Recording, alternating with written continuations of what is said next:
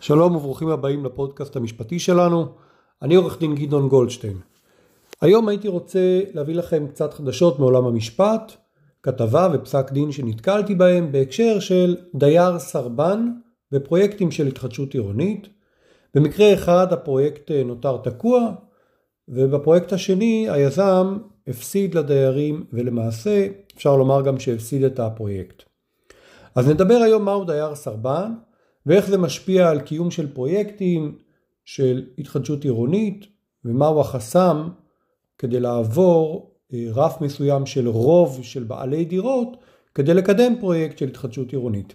על כך מיד בפרק שלפנינו, אבל אה, הערה קטנה לפני שנתחיל, כרגיל, אין באמור בפודקאסט הזה כדי להוות ייעוץ משפטי, חוות דעת או תחליף לייעוץ משפטי אצל עורך דין.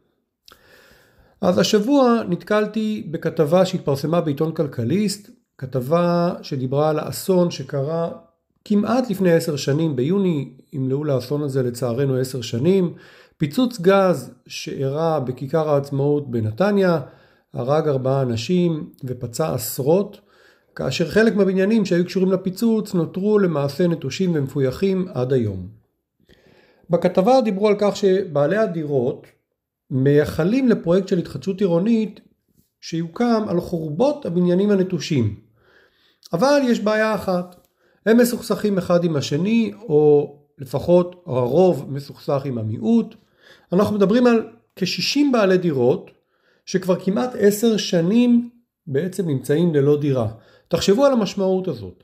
גם אם למישהו מהדיירים יש דירה אחרת, אז יש לו הפסד של כמעט עשר שנות שכירות, לדעתי זה יוצא בשקט למעלה מחצי מיליון שקלים לדירה. שלא לדבר על אנשים שזו הייתה דירתם היחידה ופשוט נותרו ללא קורת גג. איזה אסון זה. אז מה הסיפור שם? הסתבר שהדיירים דווקא התקשרו לפני בסביבות שש שנים בהסכם להקמת פרויקט שנקרא פינוי בינוי אבל עד היום חתמו על ההסכם הזה רק 78% מבעלי הדירות. ואנחנו תכף נראה שזה פחות מהמינימום הנדרש של 80% לפחות, על מנת שרוב בעלי הדירות יוכלו לפנות למפקח על רישום המקרקעין ולהגיש תביעה נגד המיעוט שלא מוכנים לחתום על החוזה וזאת נקראת אה, בעגה שלנו תביעת דייר סרבן. תביעה נגד המיעוט המתנגד. אז אולי רגע נעצור ונראה, נסביר מהו דייר סרבן. אז יש כל מיני סוגים של פרויקטים של התחדשות עירונית. רובכם מכירים פינוי בינוי, רובכם מדברים על תמ"א 38, צריך אולי לעצור ולומר שהוראת תמ"א 38, תוכנית מתאר ארצית לחיזוק מפני רעידות אדמה נכנסת למעשה ממש לישורת האחרונה, לשנה האחרונה שלה, כשלמעשה במהלך אה, שנת 2022 היא תפקע. תוכנית שמעריכים אותה כל כמה שנים, אבל למעשה היא לא הוראה קבועה, היא הוראה, הוראה משתנה של החוק, הוראה זמנית, והיא עומדת אה, לפקוע בקרוב. בכל זאת, יש אה, שני מסלולים עיקריים בתמ"א 38. מסלול אחד נקרא חיזוק והוספה. זה מה שידוע יותר, תמ"א 38-1. אוקיי, מחזקים את הבניין הקיים כנגד רעידות אדמה לפי חוות דעת מהנדס. כמובן שהבניין צריך לעמוד בהוראות מסוימות. אולי גם באמת נקדיש פרק נפרד למהו בדיוק ההבדל בין תמ"א 38-1 לתמ"א 38-2 וכולי. ו... יש מסלול נוסף של תמ"א 38 שהוא יותר ידוע כהריסה ובנייה. ואגב הרבה פעמים לקוחות פונים אלינו וקצת מתבלבלים ואומרים עושים אצלי פינוי בינוי. וכשאני קצת שואל וחופר ואומר מה זה הפינוי בינוי שעושים אצלכם? כי פינוי בינוי זה פרויקט הרבה יותר מסובך מסתם תמ"א 38 בלי לזלזל מהקמה פרויקט של תמ"א 38 פרויקט של פינוי בינוי מתייחס לכמה וכמה בניינים ביחד, למתחם. הוא בדרך כלל כולל גם הוראות שנוגעות מעבר לבניין, אלא גם לסביבה. אז הרבה פעמים מסתבר שכשאומרים לך עושים אצלי פינוי בינוי, הכוונה של הדיירים שעושים אצלם תמ"א 38-2 במסלול של הריסה ובנייה. בכל אופן, בשני המסלולים כדי להקים פרויקט של התחדשות עירונית, ואגב גם פרויקט של, תמ"א, של פינוי בינוי נחשב התחדשות עירונית, אז נדרש, נדרשת החלטה מראש של כל בעלי הדירות למעשה, כפי שקובע חוק המקרקעין. למרות זאת, כדי להניע את הפרויקט, כדי להגיש תוכניות לוועדה, לוועדת התכנון ובנייה, וכדי לקדם אותו, מספיק שיהיה לך רוב מסוים של בעלי הדירות שיצביעו בעד ויחתמו על הפרויקט. אז מהו הרוב הזה? בתמ"א 38 במסלול של חיזוק והוספת דירות, זה מה שנקרא מוסיפים דירות על הגג, מה שדיברנו קודם, אז מדובר על שני שלישים מהדירות בבית המשותף ושני שלישים מהרכוש המשותף שצמודים לדירותיהם. בית משותף הכוונה, הכוונה בית מגורים שיש לו כמה וכמה דירות וראוי להירשם כבית משותף. זה הבניינים שאנחנו מכירים, כולכם מכירים, וזה הבניינים הרגילים. ומה במסלול של הריסה ובנייה? שם נדרש רוב גדול יותר, כי גם ממש הורסים את הבניין, זה מעשה קצת יותר אה, דרמטי. שם נדרש ארבע חמישיות מהדירות בבית המשותף, וארבע חמישיות מהרכוש המשותף שצמודות לדירותיהם. אוקיי, אז ברגע שיש לכם את הרוב הזה, תלוי באיזה בניין, על איזה בניין אנחנו מדברים, על איזה פרויקט, כן, תמ"א 38-1 או תמ"א 38-2. 38-2 כאמור אה, הריסה ובנייה.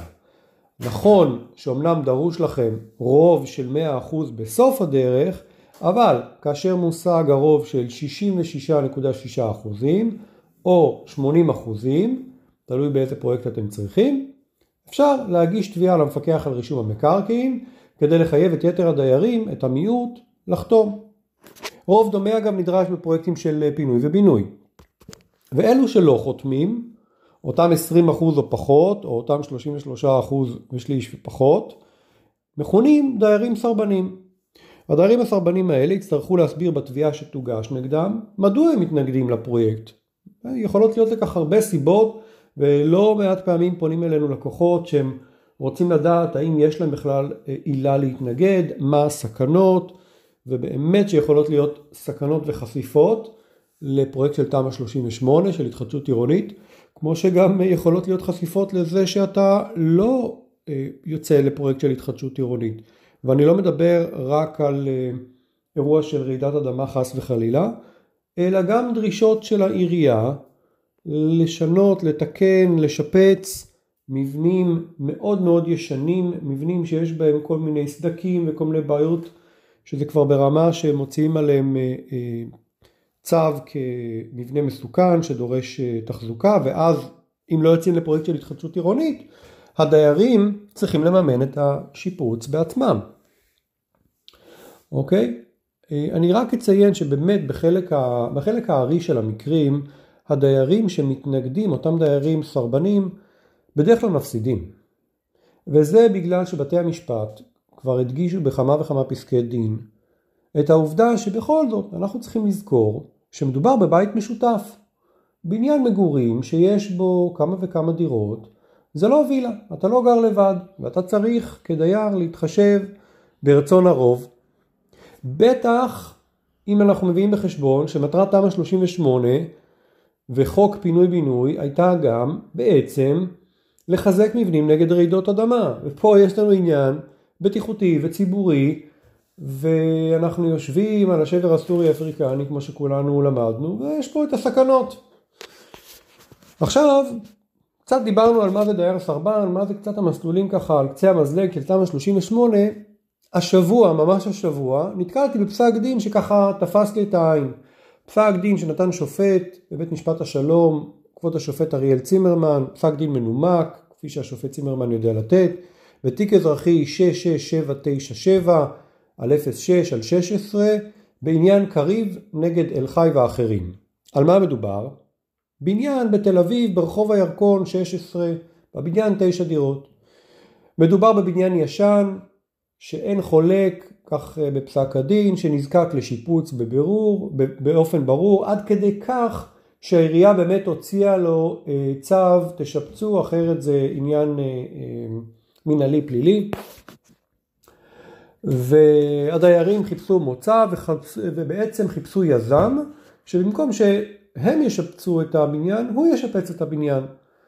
והתקשרו בהסכם לפרויקט של תמ"א 38-1 מול יזם, ועליו חתמו שבע דירות. נזכיר, מה זה תמ"א 38-1?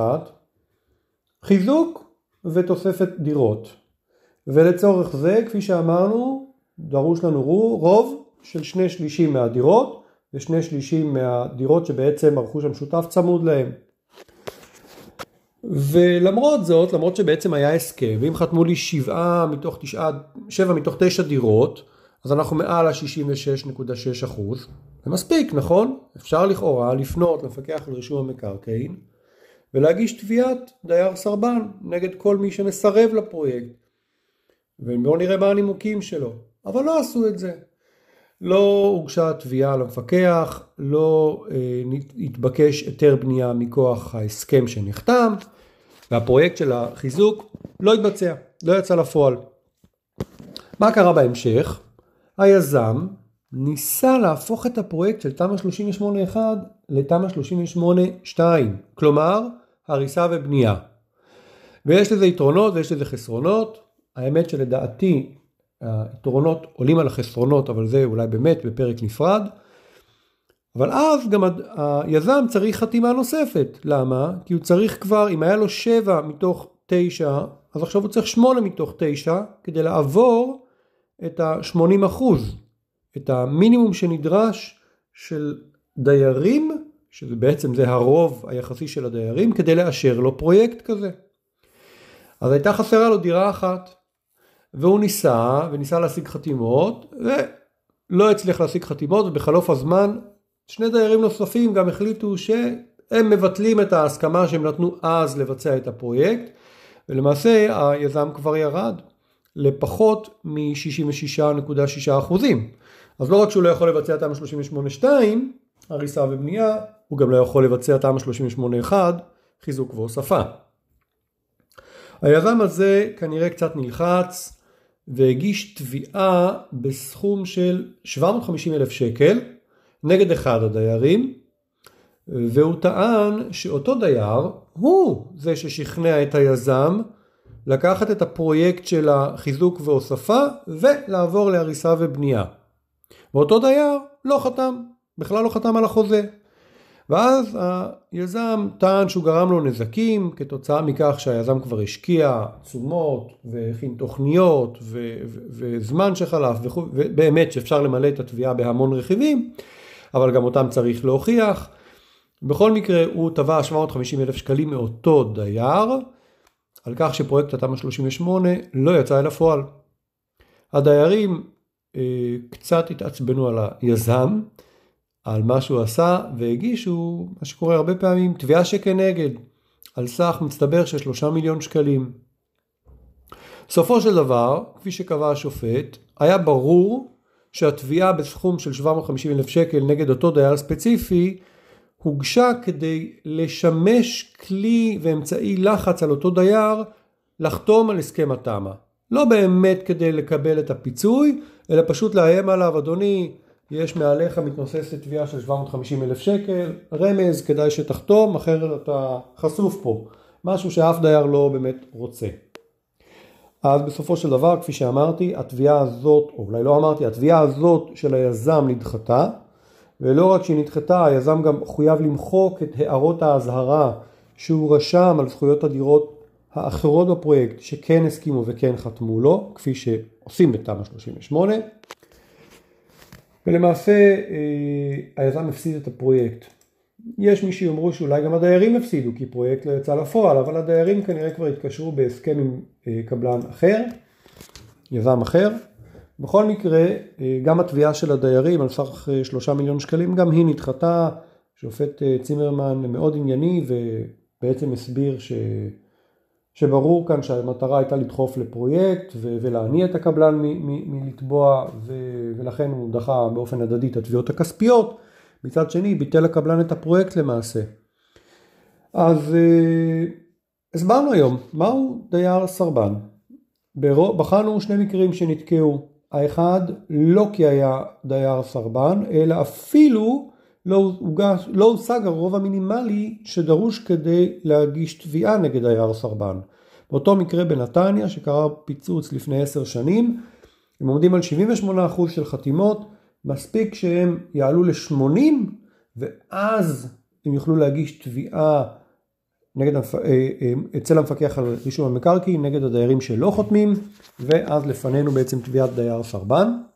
כרגע הפרויקט לא, בכלל לא יוצא לדרך עקב סכסוך בין הדיירים. והתיק השני לא רק שהוא נתקע אלא היזם בעצם הפסיד את הפרויקט כשבעצם ניסה לעשות, אה, לשדרג את הפרויקט מתמ"א 38-1 לתמ"א 38-2, תפסת מרובה לא תפסת, וכשהוא ניסה ללחוץ באמצעות תביעה על אחד הדיירים, הוא הקים עליו את בעלי הדירות האחרות שכבר הסכימו לפרויקט, וכתוצאה מכך הוגשו תביעות הדדיות, והפרויקט הזה נגמר. או לפחות אצל היזם הזה הוא נגמר. אז עד כאן להיום, אני מקווה שהבנתם את המונח דייר סרבן, אני מקווה שקצת ככה מי ששואל את עצמו מה זה תמ"א 38-1, מה זה תמ"א 38-2, מה זה פינוי בינוי זה כבר פרויקט אחר, אולי ככה הבין על קצה המזלג, ואלה חדשות מאוד מעניינות אה, שקרו השבוע אה, בתביעות של, אה, בתחום של דיירים סרבנים ופרויקטים של התחדשות עירונית. אני עורך דין גדעון גולדשטיין, מקווה שנהניתם. להתראות.